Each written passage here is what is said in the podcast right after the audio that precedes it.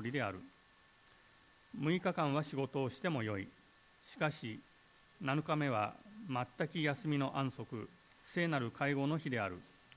あなた方は一切の仕事をしてはならない。この日はあなた方がどこに住んでいても主の安息日である。あなた方が定期に招集しなければならない。聖なる会合。すなわち主の霊祭は次の通りである。第1月の14日には夕暮れに杉越の生贄を主に捧げる。この次この月の15日は主の種を入れないパンの祭りである。7日間あなた方は種を入れないパンを食べなければならない。最初の日はあなた方の聖なる会合としどんな労働の仕事もしてはならない。7日間火による捧げ物を主に捧げる。7日目は聖なる会合である。あなた方はどんな労働の仕事どんな労働の仕事もしてはならない、えー、高橋先生から人間の奴隷とならないためにと題しましてレビキ21章から23章の御言葉を取り継いでいただきます。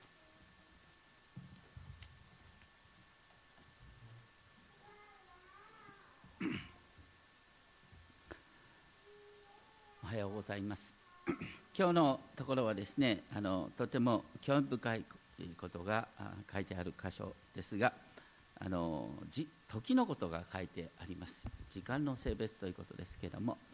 えっと、この世ではあの時は金なりって言われますが時は金なりっていう原点を皆さんご存知でしょうか？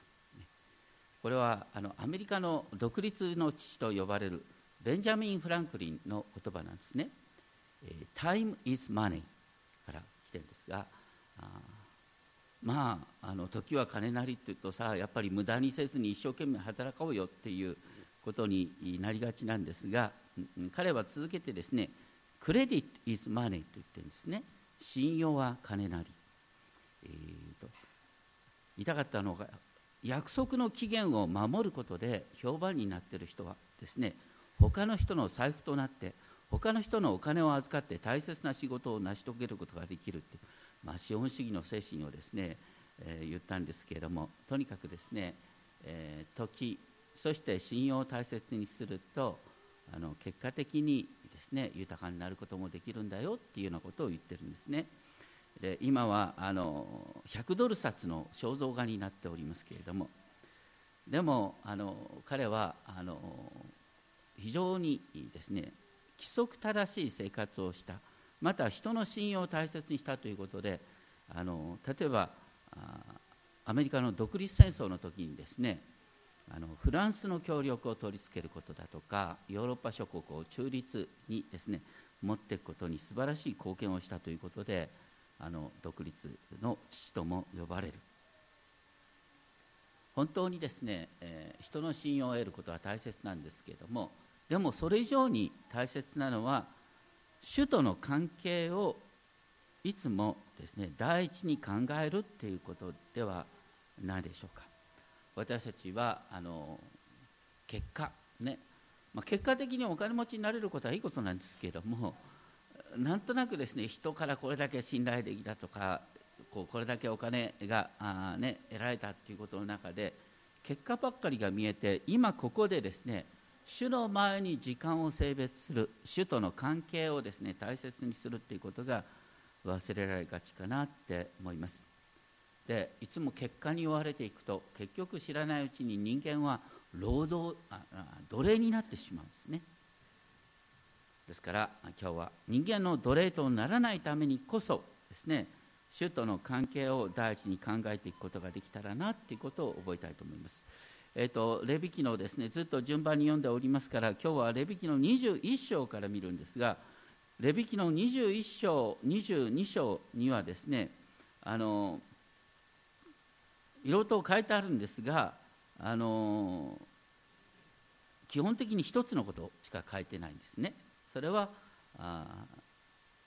これこれ21章から22章は6つに分けることができる。その6回それぞれの終わりでですね私はあなた方を性別する主であるとか私は彼を性別する主である私は性別する主である。神様が私たちをこの世の基準から清め分かってくださり私たちを性別して聖なるものとしようとしておられるということが繰り返し書いてある。であの簡単にたどると21章の1節から8節はあの死っていうものはですね人間の死は私たちをあの汚すっていう力もあるからだから本当に主にお仕えする祭司は死体に触れるっていうことをですねなるべく避けなければいけないということが書いてある。第2はですね21章の10節から15節なんですけれども大祭司の装束をつけてるものはたとえ肉親の死ですらですねそれから遠ざかるようにっていうことなんですね。一見残酷なことのようなんですけれども主への奉仕を何よりも第一にしましょうということが書いてある。21章の16節から23節ではですねあの体に障害のあるものはですねあの主に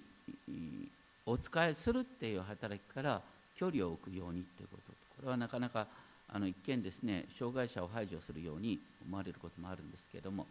まあ、考えてみたらですよあの皆さんが例えばパイロットになりたいね、こうジェット機のパイロットになりたいと思ったらあの目が悪いといけないとかさあるでしょ？やっぱりそれぞれの仕事の適性っていうのはあるんですよ。そういう意味で主に使える時には障害を持ってないことをですね前提とするってことがある。でも同時にここのところで面白いのはですね妻子の家に生まれている人は障害を持っててもあの妻子が食べるものを食べることはできる働きはできないけど食べるものはいただくことができるんだよということでですね決してあの障害のある人を排除しているわけじゃないんだよということが書いてある。それから22章の2節から9節。ここのとこではですねあの 汚れに触れたものですね、えー、汚れたものに触れたものはですね夕方まで汚れるから奉仕ができない。これも汚れに触れてると絶対的にダメっていうより夕方になったら水を浴びてきれいになればいいんだよ。これもとにかくあの何度でもやり直しができるんだよっていう感じのことが書いてある。それから第5は22章の10節から16節なんですけれどもあの聖なるものいわゆる祭司が食べることができるものってあるんですね。人々が捧げたものでですね桃の肉だとかあのそれから胸の肉はですね祭司の食べ物ってことがあるんですけれどもこう祭司の家族が食べることができる。でその中に奴隷も食べることができるっていうことがですねあの書いてあるんですね。それとともにですねあのまあ日本語の表現で出戻りってのありますよね。お嫁さんに行ったんだけど戻してこられたとね離縁させられたとかね、えーいう人も食べることができると。要するに妻子の家族であればいろんな問題が持ててもまたどれであってもですね食べることができるっていうことであの神様の選びの尊さが言われている。第6は22章の17節から30節までで血管のある動物は主に捧げてはならない。だからあの、まあ、これはね、えっと、よく言われますけれどもあの私たちが主に捧げる時に清いものを捧げようね、まあ、人によってはねあの献金するんだってきちんとですねピン札を献金しましょうという人がいますよね。いやこれは大切な心がけだと思います。とにかくあの月の最後になってお金が余ってるから献金しようなんて考えたらね絶対に献金なんかできません。収入が入ったらすぐに性別する。余り物を主に捧げるっていうことは昔からとんでもないことされてる。でそれらの結論としてですね22章の32節で22章の32節。私の聖なる名を汚してはならない。むしろ私はイスラエル人のうちで聖とされなければならない。私はあなた方を性別した主である。私たちは主の前に清くされる必要があるんですけれどもその第一は何かというと私たちの心の中で主の皆が清くされることあの主の祈りでですね私たちは文語体でいつも祈ってますが第一の祈りは皆を崇めさせたまえっていうのを厳密に言うと主の名が聖なるものとされるようにという祈りなんです。それは主の皆が私の中で聖なるものとされるように。また主の名が私たちの交わりの中で聖なるものとされるようにってこと主の名が聖なるものとされる結果として私たちが聖なる状態へと成長するんです。大切なのはいつでもどこでも神様との関係を自分の都合に先立って優先することです。皆さんが今日このようにですね主との交わりの時間を大切に思ってこの礼拝の空間に来ておられるということ自体が主に何よりも喜ばれることです。ですからたとえ遅刻してでもですねこのように来られることはとっても素晴らしいことです。でもあえて一言言うと やっぱり時間を性別するっていうのはねやっぱりせめて5分前には来てほしいな。今日最初ちょっとえらいパラパラだったんですけれども。聖書の御言葉が朗読される時には緊張して聞こうよ。ね。朗読されるってことはすごいことなんだ。そういう感覚で本当にですね主との関係を性別するっていうことから全てを始めていくとあの本当に私たちが整えられるんだよ。知らないうちに私たちは自分の都合人間的な都合でですね生きるように考えている。そのことをですね思わされます。そして続けてですねあの 23章23章本当に面白い23章ですね。聖なる会合として召集する主の霊祭のことが書いてある。ここで、え、興味深いのはですね何度も23章で繰り返されるのは聖なる会合の日であるっていう言葉と仕事をしてはならないってことです。聖なる会合の日こう礼拝の日で仕事をしてはならないっていうのが、ね、仕事をするなっていうのは本当に不思議ですよね。それは私たちが労働のため以前に主との交わりの中に生かされるんだよっていうことです。本当に必要なものを与えていくというのは主であって主との関係をないがしろにするとですねいろんなところに障害が現れて結果的にですねあの問題が生まれる。だから大切なのは主との関係を第一にすることだとで第一にですね大切なのは毎週巡ってくる7日目の全き休みの安息です。3節ではですねこの新科学では6日間は仕事もしても仕事をしてもよいなって。仕事をするのがなんか許可のように書いてありますけれどもまあ厳密にはこれなかなか訳しにくいんですがあの 6日間で仕事を終えようよって感じなんですね。6日間で仕事を終えて7日目は休めるようにしようよって。7日目は全く休みの安息。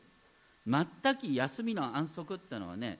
安息の中の安息っていう感じで安息のですね最上級を使っているような表現なんです。だから1週間に一度の日は徹底的に他の人は区別しようよっていうことが言われている。その日にはあなた方は一切の仕事をしてはならない。これはですね、えー、この日には昔薪を集めることをやってですねあの殺されたなんて人がいるんだよね。だから薪を集めることは火を起こすことは禁じられていた女性もですねこの日は食事の準備しちゃいけないんです。よ前日にちゃんと用意しておくんですね。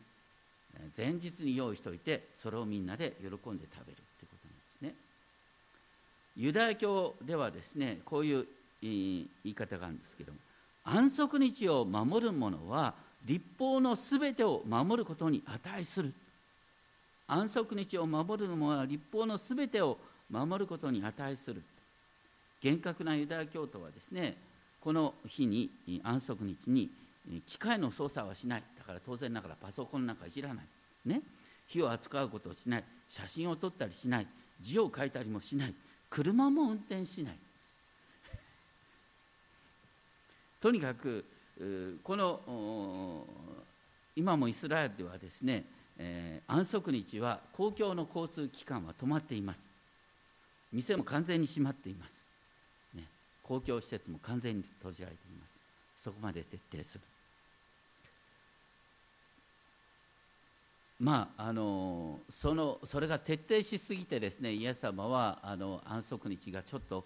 窮屈になりすぎてるんじゃないかっていうことをですねそれよりも安息日は本当に喜びの日癒しの日なんだよっていうことを強調したんですけれどもでも私たちがやっぱり習うべきところがあるかなと思います、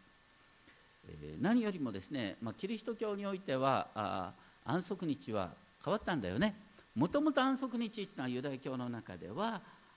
金曜日の日没から土曜日の日没だったんです。金曜日の日が沈むところから安息日が始まった。ね。土曜日イエスは何もしないってことだった。ところがあの私たちはですねイエス・キリストの復活を祝う日に書いたんです。イエス様は日曜日復活した。毎週日曜日は復活の日なんですよ。毎週日曜日はキリストの復活を覚える日なんです。だから何かをしないっていうよりも復活を喜ぼうよって。喜びの希望を持って生きようよっていう感じになったためにこの安息日の守り方が変わってきたんですけれどもでも原点は私この日はね主への安息である。主への安息であるっていうふうに訳した方がいいと思う。この日はあなた方がどこに住んでいても主への安息日である。だから旅行に行こうとも、ね、会社で研修を受けよう受けていようとも主への安息の日なんだから主の前で静まることを大切にしようよってことですね。ただね実際あの現実私たち社会の中で生きているものとしてですね医療関係者ですとかね治安を守る人ですとか最たるものは礼拝を導く牧師ですね。この日に休んでたらですね みんなが困るということがありますからあの 安息日をですねあのちょっと柔軟に解釈してもいい部分がありますけれども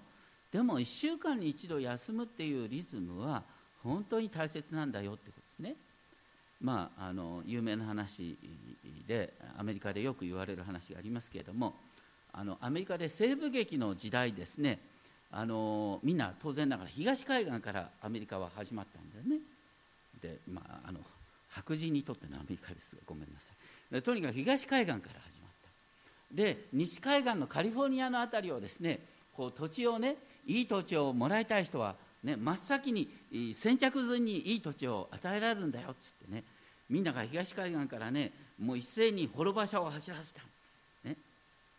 みんなとにかく真っ先に着きたいと思って休みもせずにどんどんどんどん走っていった。ところが途中でどんどんどんどんみんながね脱落していくんですよ。馬車が壊れたとかねみんなが病気になったとか言って。結果的に誰が一番先に着いたかっていうとですね牧師一家だったっていうんですね。どうしてかっていうと牧師一家はですね当然ながら安息日は必ず休んだ、ね、馬を休ませた、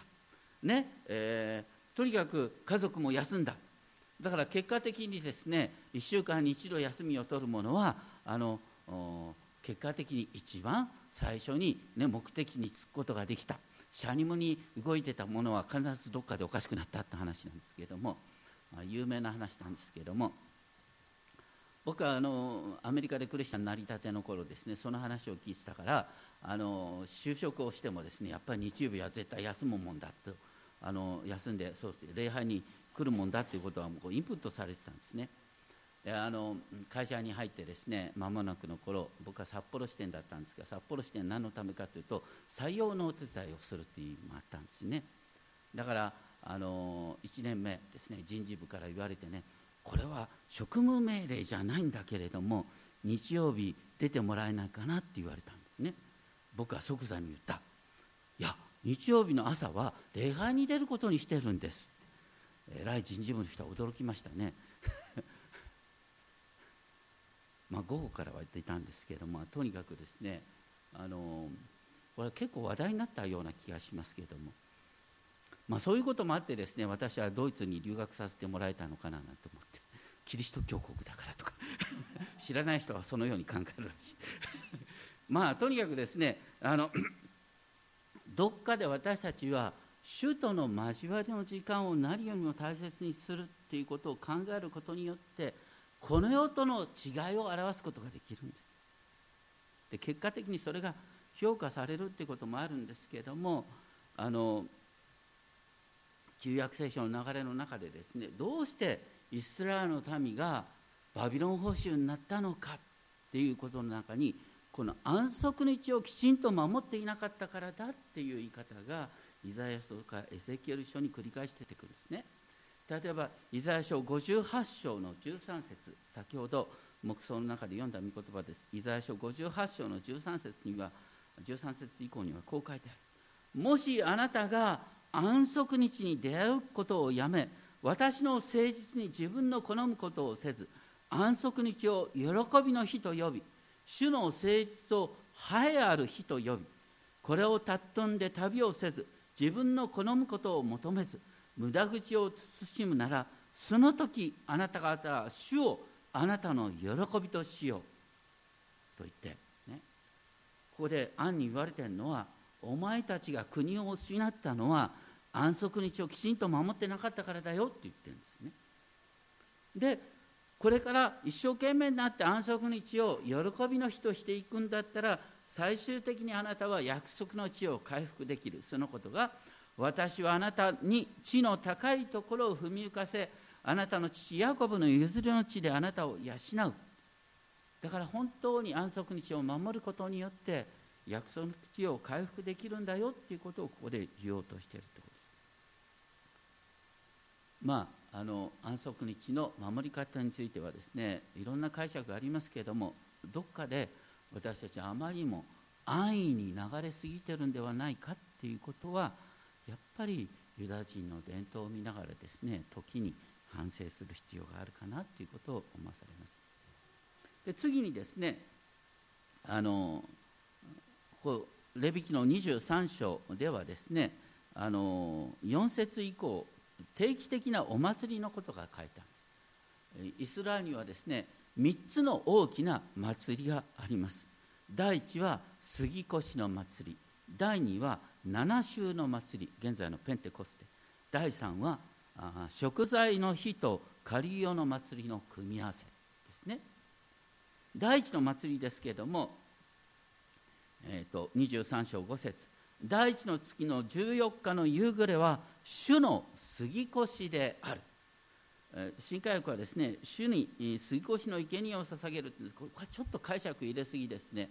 厳密には主の杉越であるって書いてある。主の杉越ってどういうことかっていうとですねイスラエルの民がエジプトで奴隷状態にあった時に主が、ね、エジプトを撃った。その時に主はイスラエルの家を過ぎ越された。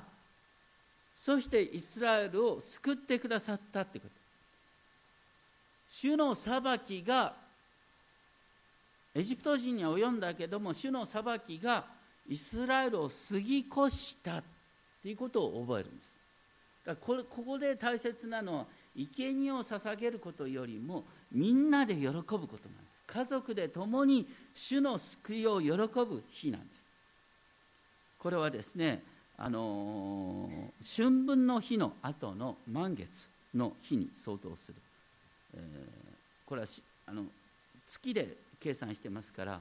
あの14日っていうのはね、えー、15日の前ですね、まあ、とにかく十五夜お月さんとか言いますがとにかく、十五夜お月さんの日がこのとにかく水越の祭りになるわけですね。でここで強調されているのはですね、えー、この中で特に強調されているのはあのその杉越の日の翌日から7日間種を入れないパンを食べる、7日間ですねエジプトで解放されたことを覚えたイースト菌の入らないパンを作って食べるということが強調されている。そしてその最初の日と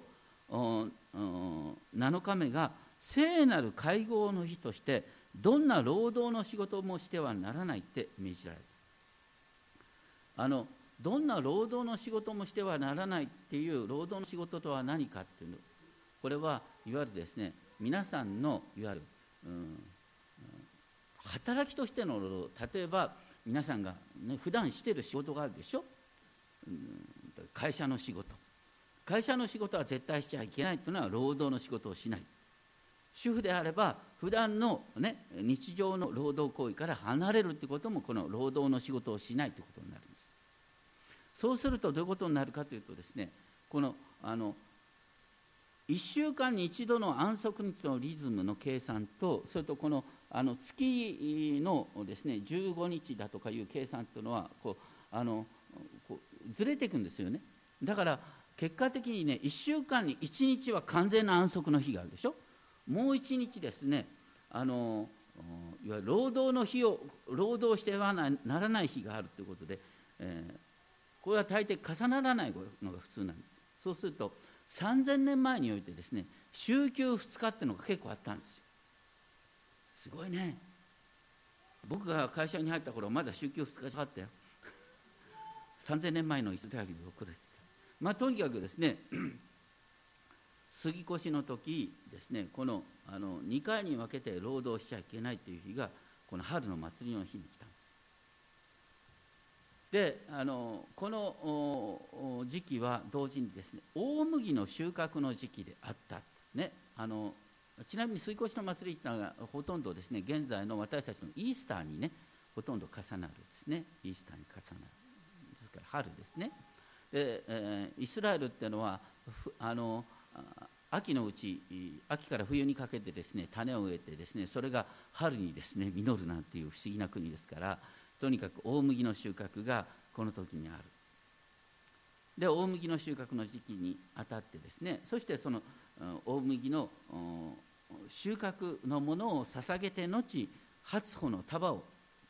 捧げてそして共に食するっていうこととも重なっているわけですね。でそれからあの7週が経って23章15節。これは七週の祭り七週っていうのは七地四十九でしょ？四十九の翌日をですね50日目として特別に祝う。50日目っていうのはギリシャ語で何て言うか皆さんが知ってるギリシャ語。ペンテコステって言うんですね。50日目っていうのはペンテコステ。だからあのそれは現在のですね私たちの精霊降臨の日にあたっていますけれどももともとはユダヤ人の祭りの中でですねこの杉越の祭りの後の安息日の翌日からですね50日目っていう形で計算されていたんです。でその時にはですねこの祭りの最初の日とですね8日目にまたあの労働普段の労働行為をしちゃいけないってことになるそうするとこのペンテコステに重なる時期もですね週休2日ってのはまた出てくるんです。2回にわたって。すごいですね。であの ちなみにこの時ですね、えー、はあの七週の祭りは小麦の収穫の時期でもあったんです。小麦の収穫の時期であったから23章22節ではですねあの畑の隅まで刈り取ってはならない先週やったですね。落ち穂拾いの余地を残しておきましょうってこと。落ち穂拾いというと皆さんよく知ってる話あるよね。ルツキでルツさんが落ち穂をね本当に勤勉に集めたために後でボアズさんのお目さになってダビデの賭けに名も連ねたって話になりますけれどもあのちなみにこの七週の祭りのですねあの誠実にはですねあの七種の祭りの聖なる会合の日にはですねルツキを朗読するっていうのが習慣になってたということです。さっき言い間違えましたが七種の祭りの時はですねあの2回の聖なる会合の日はありません。1回の会合の日だけですからこの時は週休2日になるのは1回のみですね。まあとにかくですねあの そういう不思議な日があってそしてこの日はあのユダヤ人たちにとってはですね立法が与えられた日なんですね。私たちは精霊が与えられた。日どうして立法が与えられた日が精霊が与えられた日に変わっていくかっていうとですねあの新約とは何かっていうとね、えー、文字によって私たちをですね、えー、教えるんではなくて精霊ご自身が私たちを教えてくださるっていうことを覚えるっていうのがペンテコステなんです。石に書かれた板によって教える代わりに今ですね私たちのうちに精霊ご自身が住んでくださって神の神様のことを教えてくださる。それがペンテコステだからだから立法授与の日がペンテコステになるっていうのはそういう意味があります。で次にですね興味深いのは23章24節。第7の第7月の第1日っていうのはこれはあの えーと、現在の9月あたりですね。今年でいうとあの9月の中頃でしたけれどもですねこれはイスラエルの民にとってはラッパを吹き鳴らして記念する聖なる会合の日。現在のイスラエルではこの第7月の第1日を新年の始まりの日としています。そしてこの第7月の第1日からですねあのその、10日ですね、えー、10日経ったですね。食材の日。この10日間はあイスラエルの民は毎日ですねあの主の前に自分自身を思い起こしてですね主の前に罪を反省していく日として有名なんです。でとかの10日目っていうのは絶対的にですね。あの仕事一切の仕事をしない。これは徹底してるんです。この第7月の10日はですね食材の日。以前やったですねレビキ16章にあった食材の日です。この日は断食をします。断食をして当然ながらいかなる労働もしない。パソコンなんかいらない。でとにかく主の前に静まってそして街道に集まってお祈りをする。そして日曜の中でもですね断食をして主の前に悔い改めの祈りをするっていう大切な日です。その日に少しでも仕事をするやつがあったら死刑だって書いてあるんですね。23章30節。それほどに時を性別するってことが言われた。そしてこのですねだから10日間というのは本当に静まりの10日間なんですけれどもあのこのですね食材の日が終わった後からですねイスラエルで最大の祭りのシーズンが始まる。それは7日間にわたる主の仮用の祭りなんです。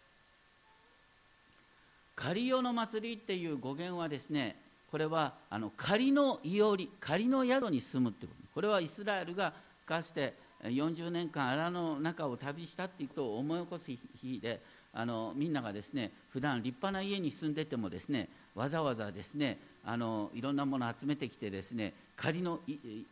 いおりを作るんです。あの今は場所がないからねあのイスラエルなんかあの建物の天井にねわざわざテントを作ってですねそこで寝泊まりして喜ぶなんてことをやってるみたいですけどもとにかく日常とは違ったことをするんですね。それとともにこの民数記29章12節以降ではこの仮用の祭りの7日間というのは大量の捧げ物を主に捧げる、ね、あのこれ全部全焼の生贄なんですよね。お牛お羊子羊なんかもう何頭もですねたくさんこう全焼の生贄として捧げる。えらい人間的にはもったいない感じがするんですが。でも言ってることは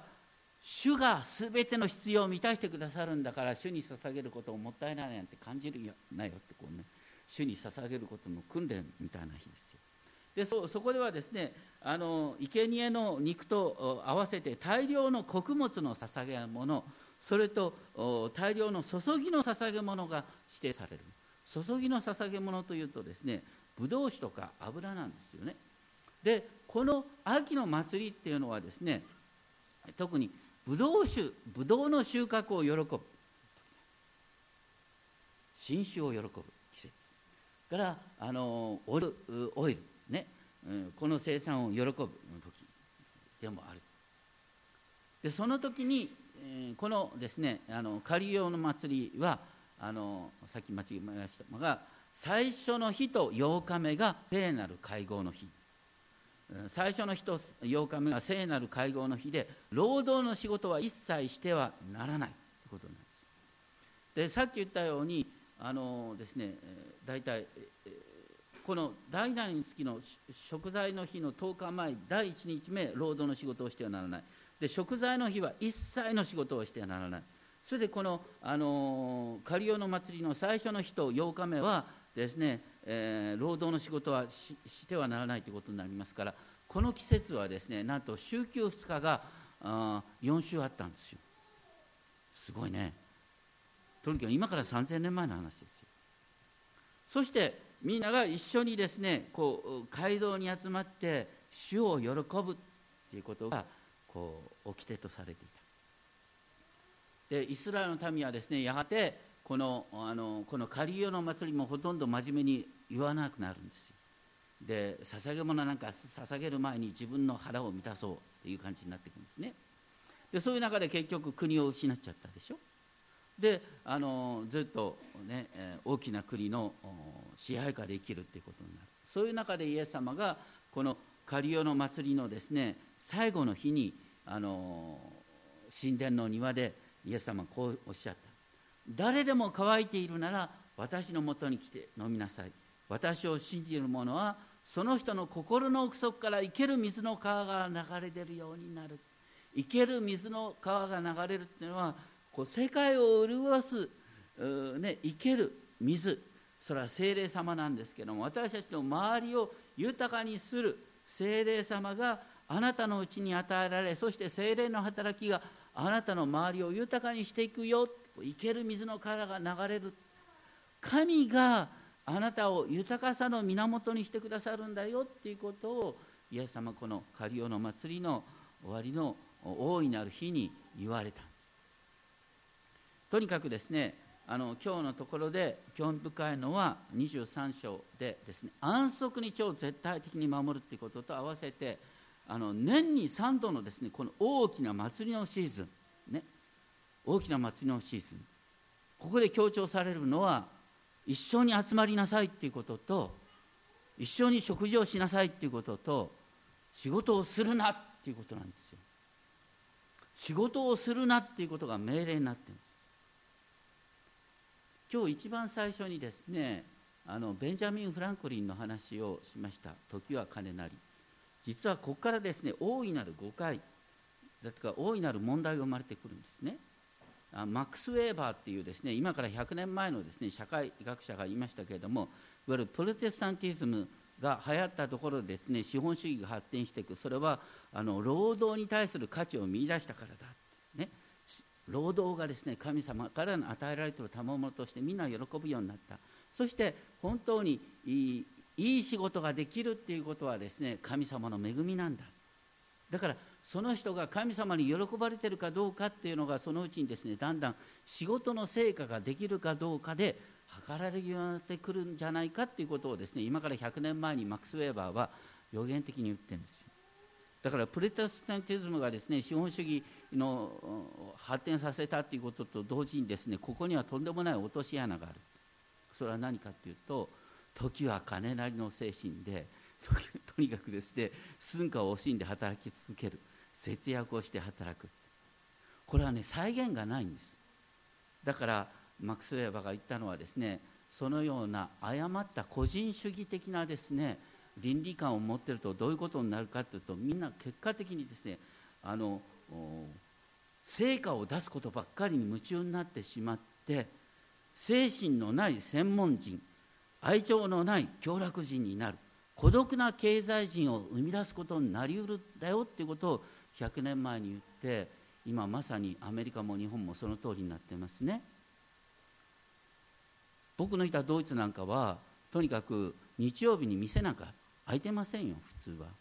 日曜日絶対的に休めるようにみんな環境を整える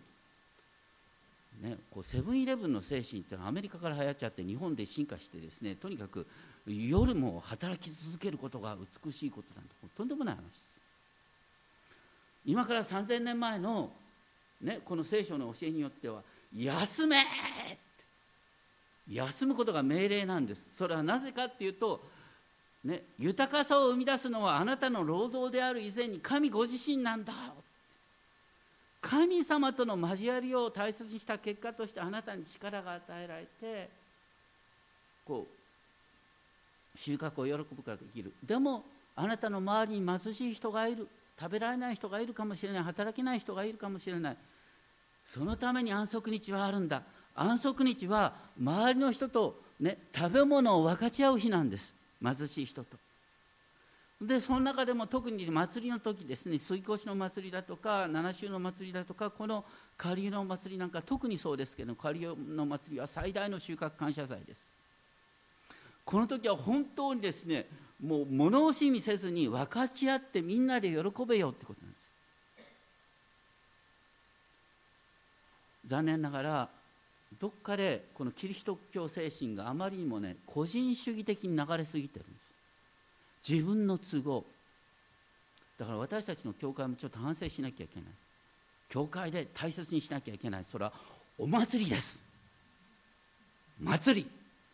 時間を性別して祭りを祝う。